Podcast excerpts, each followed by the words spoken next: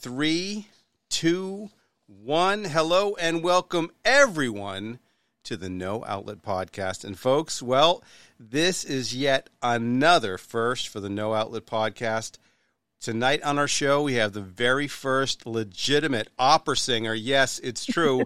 we met uh, while we were taking an online improv class through the Upright Citizens Brigade. Had a great time, and then she uh, was nice enough to organize a few practice sessions, which we participated in. And you know, she has a great sense of humor, very quick on her feet, uh, which is a perfect combination for improv. And then I found out that she was an opera singer, and I was like, wow, well, that's totally interesting. And I thought, geez, I wonder, I bet she'd be a really good guest on the No Outlet podcast. And so tonight, we're going to find out. Uh, so please help me welcome to the show Sarah Nicole Ruddy. Yay! So, Sarah Nicole, thank you so much for being on the show. We're going to play a game called 20 Questions, and it always starts the exact same way, and that's with question number one. Question number one Do you believe the music has the ability to heal? Oh yeah, that's proven. We have science that backs that up. Oh. Um, yeah, so they, we have people who make careers out of this, right? Like how they can use music therapy to help people. And I, I had the pleasure of reading an audiobook uh, a while back that was about research on how music can help Alzheimer's patients regain their memory. Oh, so because cool. a lot of people have yeah i'm talking over you but um sorry we have a lot of people who tie or we found that memory can be tied to music and so sometimes we'll use singing old songs or music will trigger memories in people and they'll Mhm. start speaking again they'll sing with you they'll regain movement and things like that so yes they absolutely do and i think it's a really neat thing to study more about I love it. I agree. That's that's so cool. I did not know there was scientific, uh, you know, research to back that up, but I always had a hunch. So I'm glad that the hunch is backed up with something. That's cool. So obviously, I mentioned at the beginning that you're an opera singer, and um, I'm curious. The first broad-based question for for me is, how did you get involved, and how did you get interested in actually becoming an opera singer? Sure. Uh, great question. So I actually started doing musical theater when I was four years old. That was my first professional musical theater show, and I never stopped until we hit a pandemic. That was the first time Oh I was goodness. not in a show for my entire life, basically, um, or didn't have something coming right up. Uh, I did musical theater until high school when I started kind of dabbling more in classical music. I Mhm. started taking piano more seriously and just was going to a school that was much more science based and not a lot of arts at that time. Now Mhm. that the high school I went to now has a beautiful arts program. One of my colleagues and friends teaches classical music there. So I started learning more about classical music and um, started taking some voice lessons that were more classically focused versus Mhm. musical theater focused. I also started going with my grandparents to see San Diego Opera when I was about seven, which is very young to start, but both my cool. kids have yeah, both my kids have started that young as well. So I think if you pick the right shows, it's totally cool to take kids that age, depending, you know, on what shows Yeah. you're gonna go see. And um so I started when I was seven, going, thought it was super cool. Then we really random story. I had a, a ex boyfriend who wanted to audition for a conservatory and he was an instrumentalist. And I was like, well, if you're going, I'm going. So I auditioned as well and I got in. He did not. I I went. saw that coming. We and we broke up maybe three months later. Just like kind of random circumstances, but a love for the art form that pushed me to it. Wow, that is so so cool. All right, so I'm going to say right up front, there's going to be a few questions that I would say are opera ignorant questions, and here comes the first one. So, I'm what's the difference between? So, obviously, for the for the layman out there, a laywoman, you know, opera and musical theater, or a musical. Because I've been to music, I've been to, you know the Music Man, and on and on. Right, I can name a mm-hmm. different musical for every day of the week.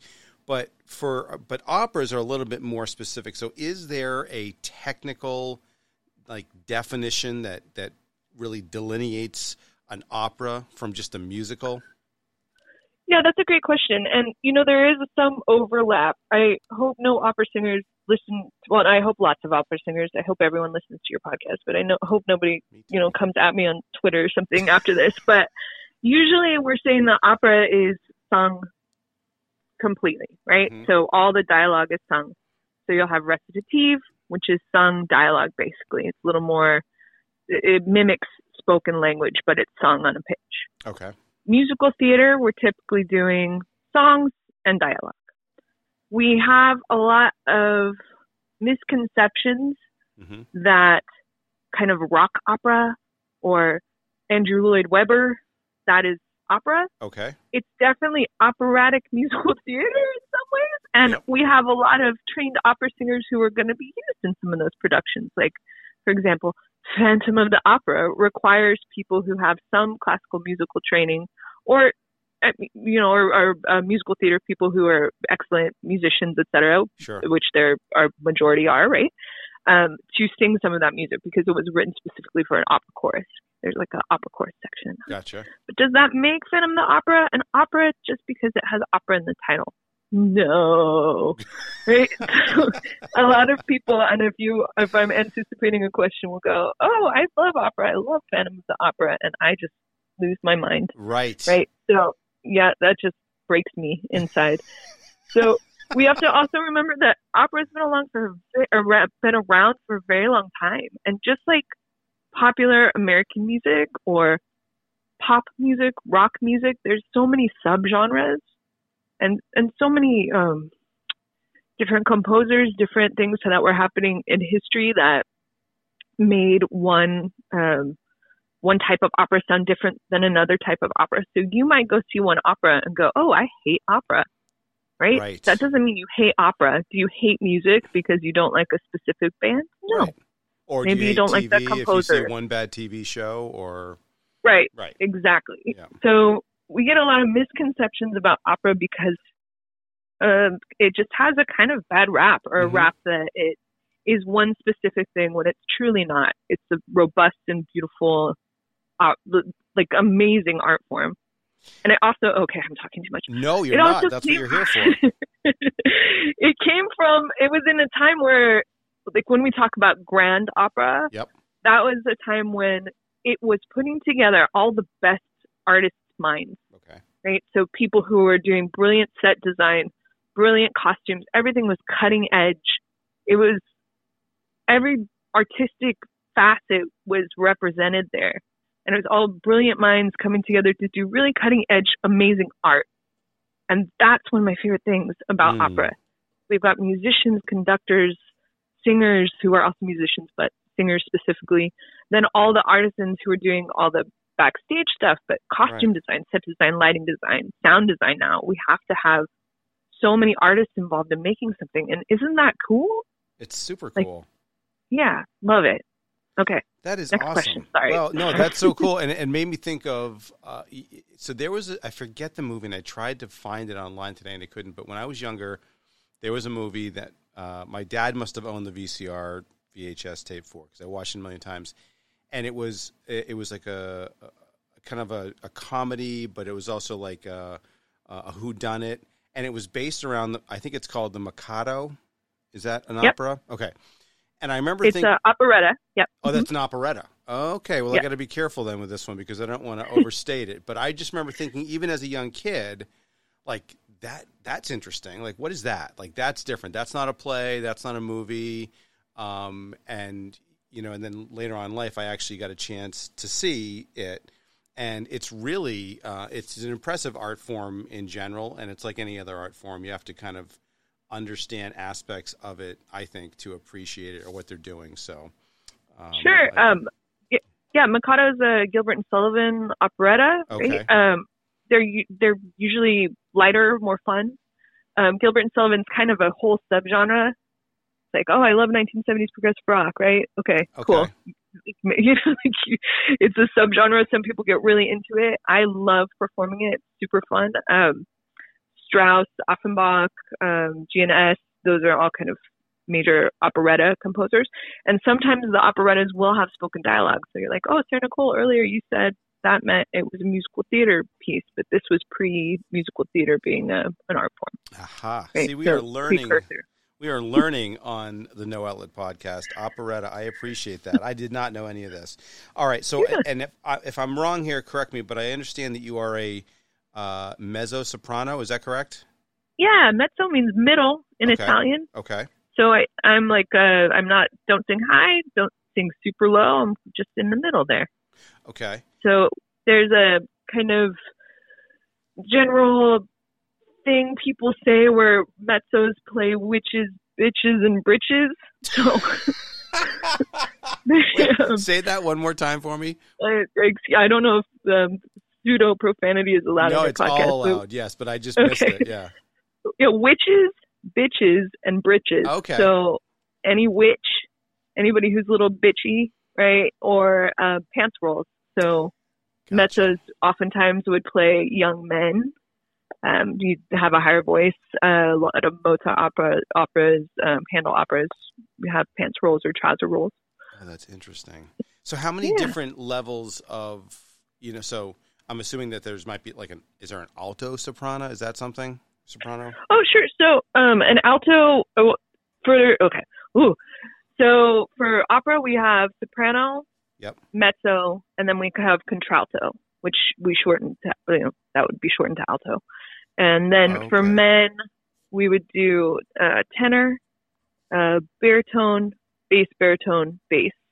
So they kind of have four versus our three.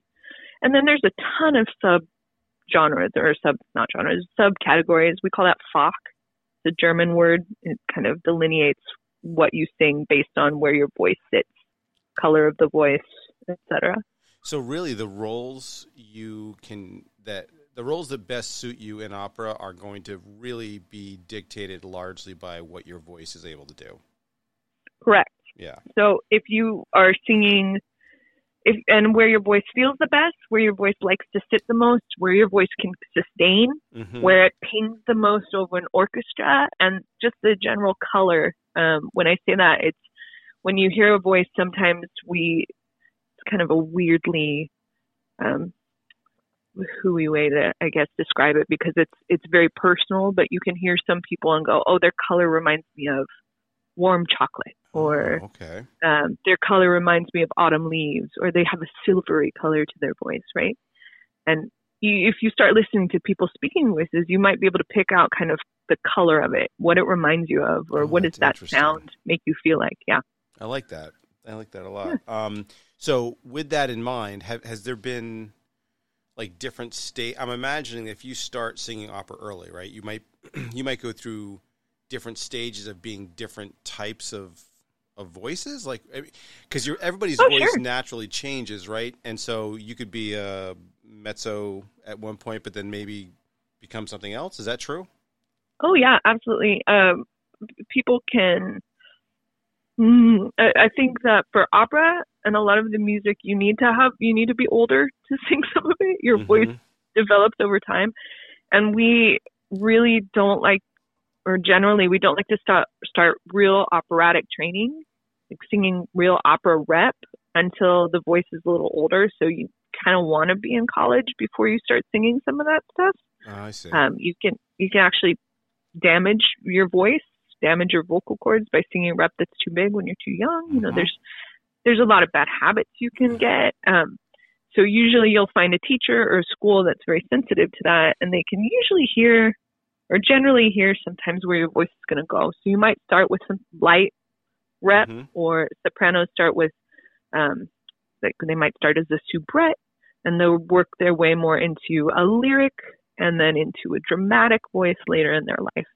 So they might stay the same voice type, but change what type of that voice type they are. That's so interesting. That makes sense. my simplistic sports minded brain instantly just thinks of like the little league kid who's taught to throw a curveball a little bit too early and ends Mhm. up getting Tommy John surgery when he's, you know, 17. That's exactly that's exactly it. So when I see the videos of like young kids singing huge opera arias and everyone's going, "Oh wow, this is they're a genius and this is amazing," I am always cringing and nervous Right. and uncomfortable for that person. Anybody can sing any of these opera arias by learning it from a YouTube video or from learning it on their piano if they're, you know, piano proficient. You can sing any of this. Sure. Should you? Right. I mean, should I go try to do like? Should I try to do the splits right now?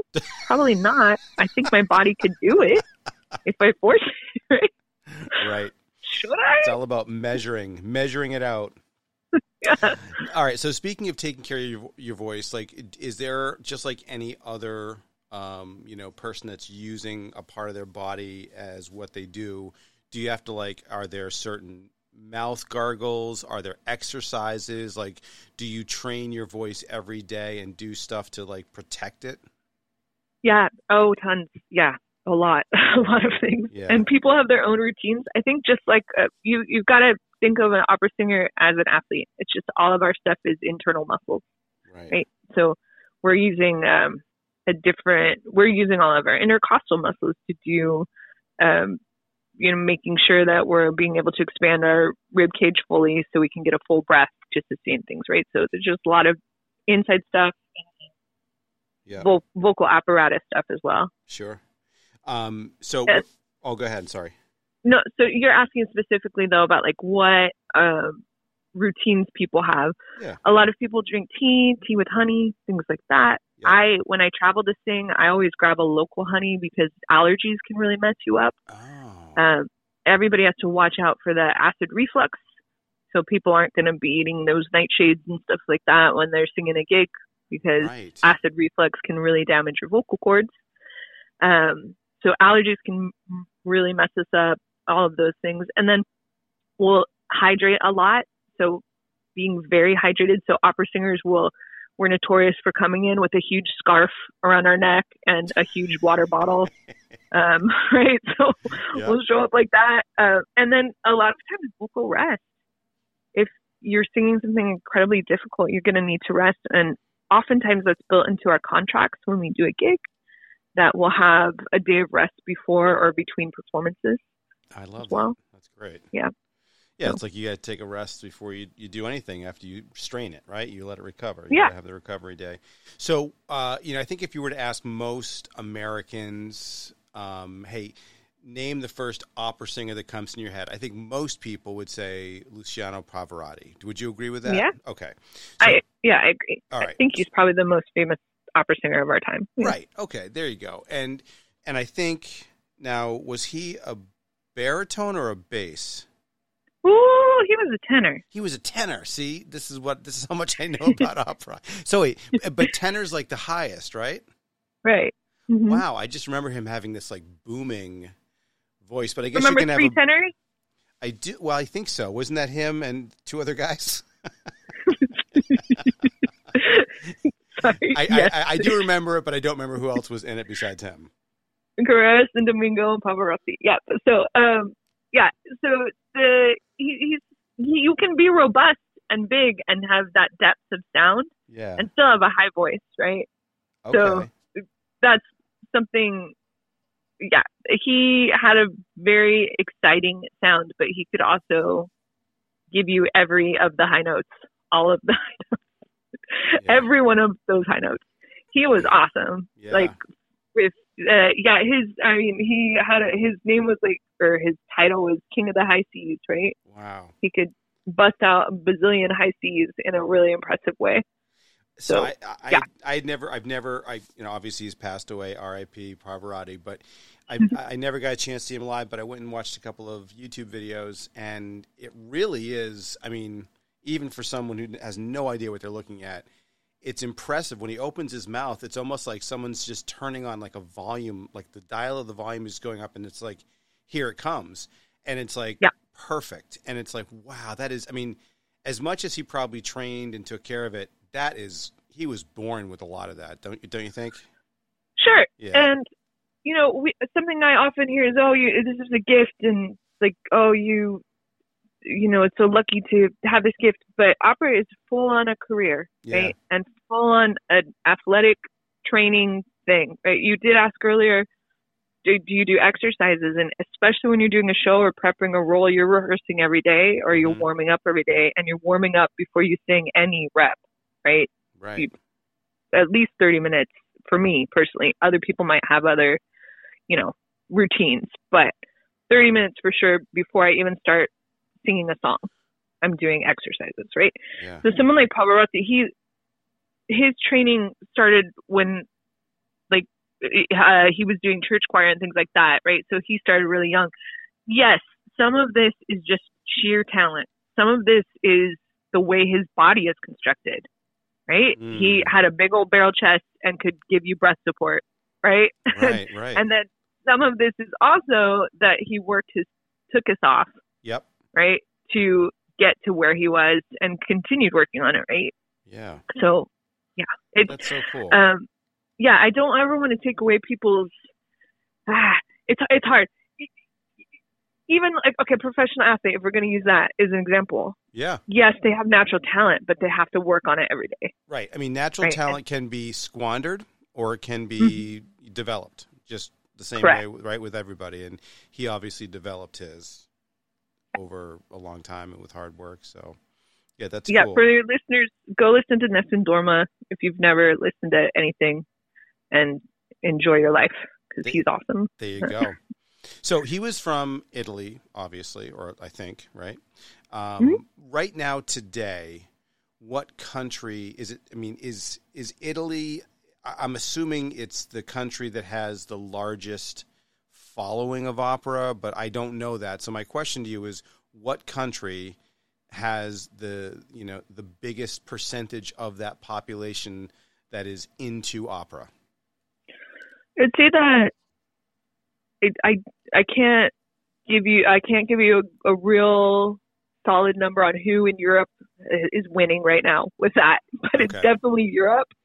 Um, kicking our tuchus again on that because in most or many parts of Europe we have government funding for opera, and that changes things a ton Right. because it makes opera accessible, affordable, and it's funded. We're not having to rely on donors and the patronage system like we do here in the U.S. I see. So so I think I see a lot of amazing stuff coming out of Germany. I have a lot of friends working in Germany, and I think some really cool, interesting things are happening there. I think Italy definitely has a love for opera, but they also have a love for Italian right? So you might see more. You know, I I don't want to. Oh, I don't want anybody to hear this and come at me. Um, I just will say this: I like a lot of the interesting theater that's coming out of German um, opera houses right now. Got it. Yeah. That that sounds that like a was safe DC, statement. right? Yes, totally, totally. Um, on that same kind of international note, so where have you had an opportunity to either uh, observe um, opera internationally and maybe even perform it internationally?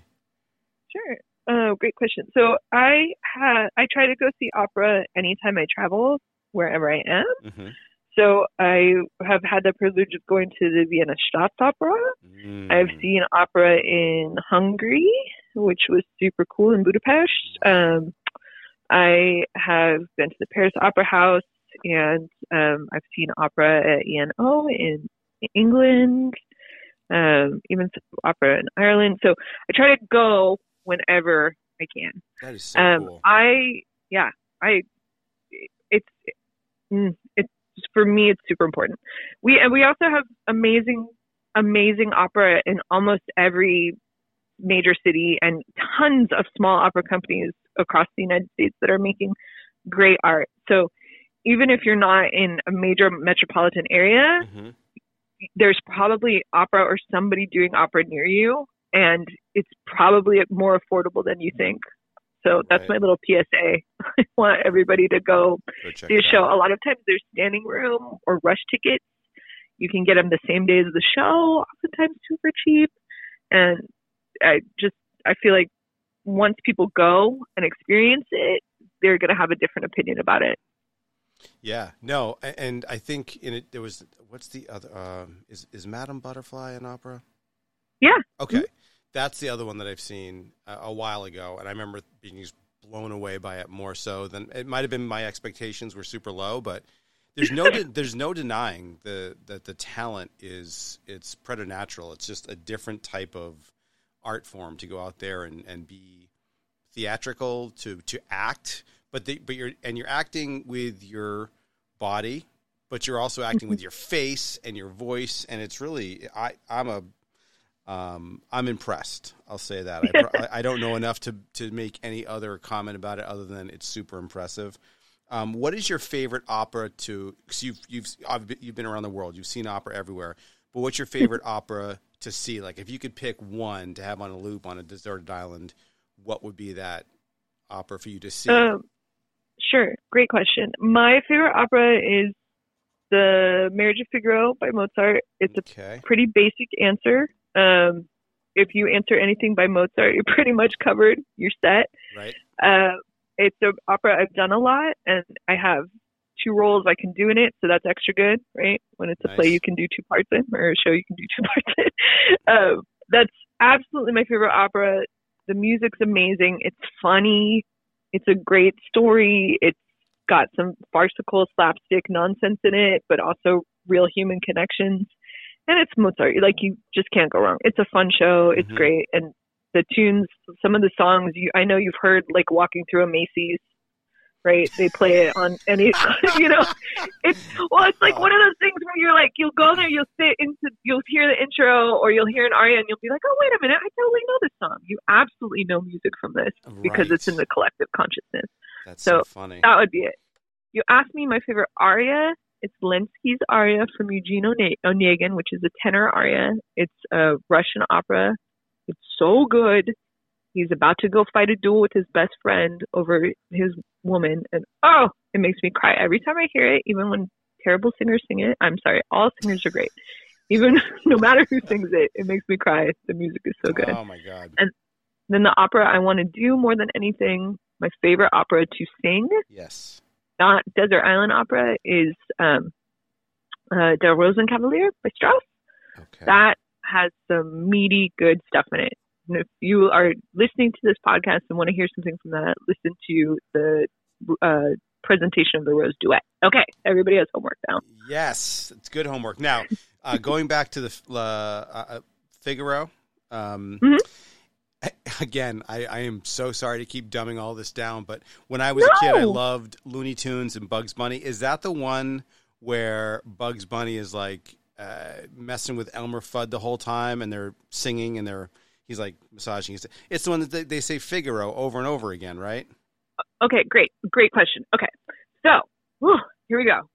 There are some uh, librettos written by Da Ponte, like Lorenzo Da Ponte. Okay. um, and they're all based on this uh, uh, play, The Marriage of Figaro, right? Mm-hmm. And uh, by Beaumarchais.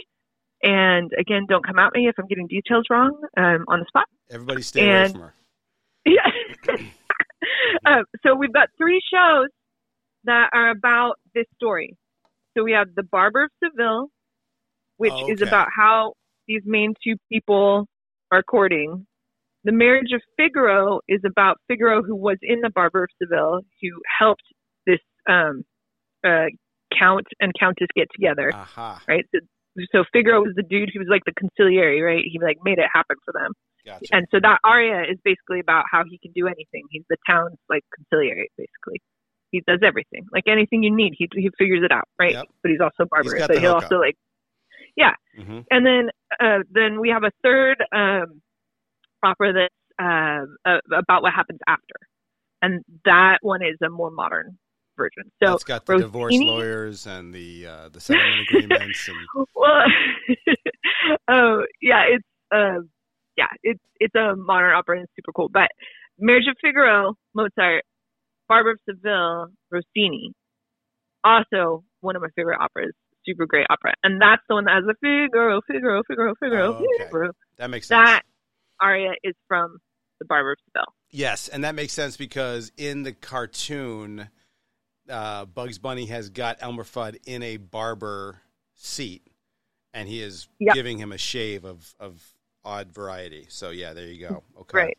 Um, all right. Now everything has changed a little bit with COVID. Um, some things have changed a lot. Improv has gone to Zoom, and you know, a year and a few months ago, Zoom classes for improv were the rare exception, and now they're the absolute norm. Um, now with opera, has there been a Zoom opera? Yes. Ooh, Uh, very cool. Creators are going to create, right? That's right. we're we're going to figure this out because basically when COVID happened, we were all told we were super spreaders and we didn't get to sing with people, right? That's right. because we put people in danger. So choir and choral singing and opera choruses and all of that impossible. So yes, there ha- a lot of different companies have done Zoom operas in a lot of different ways. Some people have had uh, the artists record themselves separately. hmm Uh, some people have done very crazy, interesting mixing things with audio engineers. I saw one, and I can't remember the company, so I apologize to this company. They used the Unreal Engine, video game engine, Okay. to create like uh, the universe around the singer's video, which Oh, was wow. a super neat thing. I just saw um, San Diego State University just did uh, some Zoom operas as a um, as part of their curriculum, right? The students got to still perform, and the students recorded themselves. The it was mixed, but they didn't uh, lip sync. hmm It was like a beautiful music video, the entire thing. So they did a lot of symbolism, a lot of really cool shots to talk about what was actually happening. Right. So that format was super cool. So it forced us to be really creative Uh huh. Yeah. um, and which is neat in some ways. However, opera is an art form about singing over an orchestra right? and singing with groups of people. So, uh, companies like San Diego Opera, who I work with frequently, they were the first company in the United States to do a drive-in opera, Oh. and they did fun. it with full, yeah, full COVID protocol. They kept the singers apart. They had plexiglass. Um, the singers had to stay, I think, 16 feet away from each other. Um, visors and masks backstage. The orchestra was away and also separated, but they still made live music. It was in uh, the sports arena parking lot. Had big jumbo screens, so you could pull up your car. You could still see the stage, but you could see close-ups with video on the on the screen Yep. audio engineers mixed it live and so it was piped into your car just like you were going to the movies and had a full pre-show talk food trucks so cool and now a bunch of other opera companies have started to use this model which seems to be working better right now Yeah. so that's something cool that a lot of places are doing. I know San Francisco Opera I just went up there to see that, um, and it was brilliantly done up there as well. I know other companies are doing other models like drive-through opera, Yep. where you drive through a parking lot and experience things. So uh, it's really something where I think opera is best live. You Yep. can experience that singing with the orchestra. Um, but all of it has been really interesting and exciting to see what people are doing to keep our art moving forward, even during this wild time. Yeah, it's so cool. It's like you know when a a tree is growing, and all of a sudden there might be something in the path of a branch or the major limb. It will just grow around that. You know, Mhm. it's like and and art is. Uh, and creation and, and what you said was creators going to create and that and that's and that's so true it doesn't matter you know if it's covid or if it's the threat of censorship or what it is people that have that inside them it's impossible to just turn it off and uh, Right. one way or the other it's going to happen that's so cool um, all right so let's switch gears a little bit and find out something um, a little bit more contemporary. What is your favorite tv show right now? It doesn't have to be like the funniest or the newest. It could be something that you're watching from 20 years ago but what tv show has got you kind of locked in at the present moment? I'm obsessed with For All Mankind, For which all is mankind. um, on Apple TV. okay and uh, it is the best show I've seen in a very long time. It's a an alternate history show about what would have happened if the um, the space race had kept going. Ooh. So it's about astronauts and NASA, and what would have happened if we never stopped having uh, the space race with the Soviet Union. Oh, that's so interesting. It is so good. It is not. Um, I I don't like gory shows anymore. Mhm. I I can't do anything um, too violent. I'm Yep. not interested in any of that. And this one is really about human relationships. Brilliant character development, stellar acting. Like it's a really good show. The writing's fabulous. I it's one of my favorite things that I've seen. We've been full on binging it. That's Oh, so cool. I highly recommend it. Yeah. Have you heard of um, the Man in the High Castle? Yes. Uh, I haven't watched it. My husband's obsessed with it. I'm supposed to watch it. It's on my list. Okay, I, I I started because it's kind of the similar alternate, you know, uh, historical outcome, uh, but with even a stranger twist to it, um, where obviously World War II ends up in a different way. And, and I started watching the first season. It's very well done, but it's like you really got to pay attention. And um, Hmm. I just I I put it on pause for now, but it's I love that I love history um, in general. I love reading nonfiction historical books, and so any idea that like takes something that happened and say, well, what if it happened like this? Because it certainly could have happened the other way. Like it wasn't that far away from happening the other way Right.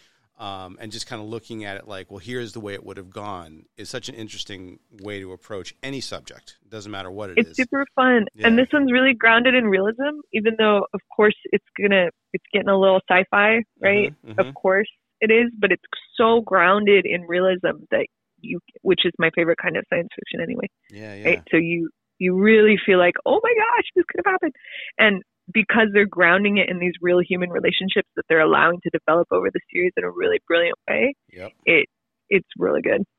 Really like it. So, do you think, as a parent, I'm a parent as well. My kids are older; they're 23 and 26. Um, but do you think that uh, being a parent uh, uh, today is uh, easier or more difficult than it was when we were growing up?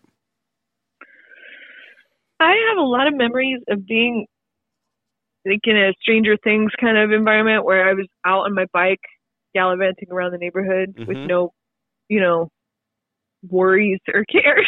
Yeah, yeah. Uh, so I, in some ways, I think it has to be harder now. I think it's maybe more that we have more information, so we're all more anxiety ridden and paranoid.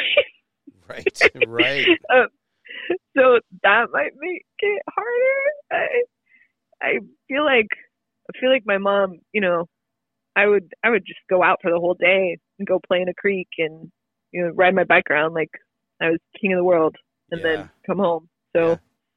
I don't know. I know it's a I tough guess- one.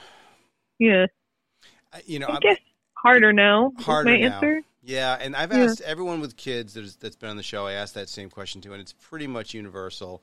But there have been a couple answers that were like, you know, I guess ultimately now, but they were dangerous back then, and we just didn't know about them. It's you know, it's like not Hmm. knowing what could happen um, reduces some of the stress, but you know, at the same time, I think for me, and I, I lucked out because my kids, you know, they're they're a little bit older, so they weren't in hyperspeed with technology. In other words, now, Mhm. you know, before when when I was growing up, it's like our parents were able to to command and control all communication. Like if you didn't have the phone, you couldn't communicate. End of story. That that was it.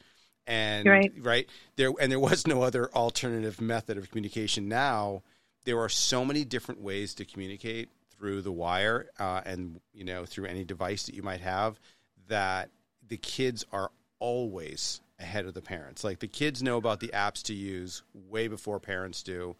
And so so that speed of information it's like the most intricate and efficient note passing system ever created.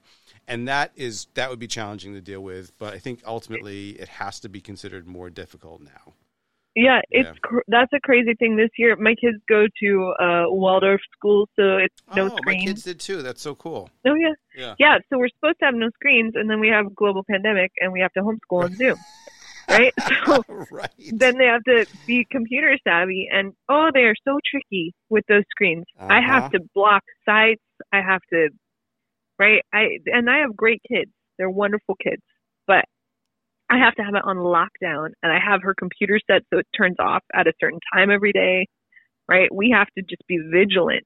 Yeah. And it's it's not her being a bad kid, it's her exploring her world, which is what we want. That's right. But then we have to protect them, so it's it's tricky. yeah. No, hard. totally. Um, on that same note, Facebook. Are you a Facebook person? So I think Facebook. Ooh, so my now day job, my COVID day job, is working for a digital marketing and advertising agency, Oh, cool. and a lot of our uh, clients use Facebook as a tool, Yep. right, for digital marketing, and for that, and for that business, it's a great, it's a great thing Yep. for me personally, what do I use it for? I use it to let a certain audience know when I have shows, Mm-hmm. and I will use it because I want to read BuzzFeed quizzes. Right? Yeah. Um, that's about. There we go. Right? Yep. We, we've got it. Um, there's some forums or groups on there that are groups that have existed for a long time and so have a lot of people, so have a lot of knowledge, and I don't think they could be reproduced in the same fashion on another platform. Yep. right? You would you would lose a lot of those people. So those are valuable to me. Um, but do I go on every day? No. Yeah. Do I? If it goes away tomorrow, will I be super upset personally? No. Yeah. Yeah. I like Instagram because I like the pictures, but even that's getting wild. So Yeah. Yeah. I. I think it's like anything else, right? It's like if you use it for what's going to help you, you know, advance the things that you like and that are, you know, beneficial and positive, then you can make it that. If you kind of get sucked into every single aspect of it, um, it can be a tremendous time waster. But uh, but you can, Right. you know, you don't have to let that happen. Um, what's the largest crowd that you've ever performed in front of? I think that has to be. Well, I've sung national anthems at ball games before, so those are pretty big. Fun. Um, yeah, well, kind of. You get reverb.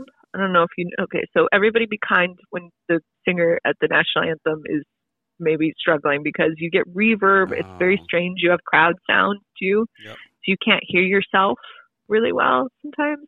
Really strange, weird, weird situation. Yeah. But um, so that, and then I, when I was very young, when I was in college, I did. I went to this Estonian choral festival that's very famous, where choirs from all over uh, Europe and we were a U.S. choir, obviously, but all over the world come and they sing together. I think it turns into like it's a lot of people who sing there. I'm gonna. I'm feel like I should Google it and tell you the exact number. Um, but it it's crazy big. Uh, and I remember looking out at that many people and going, just wow, the same experience at a ball game. So I think Yeah. yeah, I think those are probably similar. Those are cool. Usually the opera houses aren't that big, right? we don't we don't want it that big. You have to sing to fill it, right? Yeah, well, I mean, you know, if you got a crowd and they're expecting you to sing, then all of a sudden the, it's it's a it's a real thing, you know. Yeah. Um, Yeah. s- So, just thinking about being at a ball game with the national anthem, I, I was lucky enough to, I think it was 2004. I was uh, working for a company that was a sponsor at Fenway Park, and we got a chance to go down onto uh, the field, home plate, before the game. And I don't know why they had it set up this way, but there was four of us from the company, and then there was Chris Berman from ESPN, and then Huey Lewis and the News were singing the national anthem for some reason. They were, and um, and I remember thinking, oh, this is the microphones are all messed up. Like they were having a hard time singing it and making it sound good, and they were getting frustrated. But then I took the opportunity when it was done, because then there was like thirty-seven thousand people still cheering for Huey Lewis and the News because hey, you want a new drug? I mean, he's he's he's the the voice of the '80s, and I took that opportunity to to give them all a high five, and then I did a breakdance routine in front of thirty-five thousand people at Fenway Park, and that was worth every moment of it because I got I, and I'm oh not a good break dancer at all, but just the- probably made it better. well, honestly. just yeah, well, that was it. I just I was putting an effort in, and people just happened to be paying attention to that one part of the field. So I was like, I'm never going to get this chance again. Yeah. and uh, so I took advantage. All right, so we are down to the final two questions, and the second to last question is, what is up next for you in terms of opera? Do you have to kind of still wait for this to totally clear up? Are you practicing? Are you is there something on the horizon that you're looking into? Like what's next? So I've had a couple of opportunities to perform with San Diego Opera, um, which has been great. So I did one of those drive-in concerts. They had a one amazing night, and then at Mhm. Christmas time they did Christmas carols in a parking lot on a ba- like a rock stage. Yep. So that was super cool. We did that. Um, my next gig is singing Flora in La Traviata. Right now it's scheduled for October. It's um, with a new company in San Diego that's starting up that's women-led and women-run Very that's cool. super cool. Um, and then I have a couple other things that I'm just waiting for contracts to get signed. So fingers crossed for me, listeners, everybody. nice. Um, so that will happen later in the year, so closer to December. So it feels like things are starting to open up. It feels like things are starting to happen again. Mhm. Um, everything that I've done has been with rigid union COVID um, protocol. Right. So that has been wonderful. And as long as everything, you know, continues with that, we're good to go. Um, so I, you know, I, I see a light at the end of the tunnel. Things are starting to open up again, and I'm really excited about it. That's awesome. I'm excited also that we're going to incorporate, I hope, a lot of the technical things we've learned into the art form. You know, Yeah. the, That's so cool. Um, and then uh, a final question uh, for all the pe- and you should see there's a, the Pack House live studio audience. They're going crazy here, and one of them we better break dance. One of them, yeah, maybe. One of them passed me a note. Um, so for the people here and the people that are listening at home, how can people find out more about you? Do you have a website? Do you have like a, a page where they can see some of your work? Like, what's the best way for Yeah. people to learn more about Sarah Nicole? I have all the things. So I have a uh, website. It's snrcarter um, dot com. So snrcarter dot com. Mm-hmm. My married last name is Carter. Um, and then you can find me on Instagram. My at is mobcapmezzo. Mob like the mafia. M O B C A P M E Z Z O. Mobcapmezzo. Mhm. I play a lot of maids, unfortunately. So they always put me in that little hat with the ruffle on it. Okay. You know, that looks like a little sack with a little ruffle on it. yes. Um, so that's called a mob cap. Okay. Technical term. So I'm mob cap mezzo. Ugh, that hat. If you want to see humorous photos of me in that hat in a million different shows, please go to my Instagram for that. Um, and then I do sing mostly with right now with San Diego Opera. I'm in their core opera chorus, which is uh, an amazing uh, union chorus of all incredibly gifted solo singers who um, happen to sing there. So that um, we're going to have a new season next year. I think things aren't completely finalized on what is coming up, but check out that website for more. That's awesome. And I think I'm on there under. We have some like core chorus profiles on there, so you might find me on there too. Very cool. Well, Yeah. um, thank you so much for for taking time out. I learned more about opera than I knew there was uh, information out there. I feel like I'm a smarter person now than I was 45 minutes ago. So thank you for that. Yay! And um, I highly encourage everybody to go check out uh, Sarah Nicole's website and her Instagram page. Um, and hopefully, you and I will be crossing improv paths again. I know we're both in a class, and maybe we can uh, do some more practicing later on. Thank you again for for always uh, being there for the for the organization of the practice nights. It was great. And it's I, my favorite. and I apologize for saying your name wrong up front. I didn't add the Carter, so I'm going to say it right fully. Sarah, Nicole, Ruddy, Carter. Thank you for being All on the No Outlet podcast. My pleasure. Thank you for having me. Have a great night. Thanks. Bye.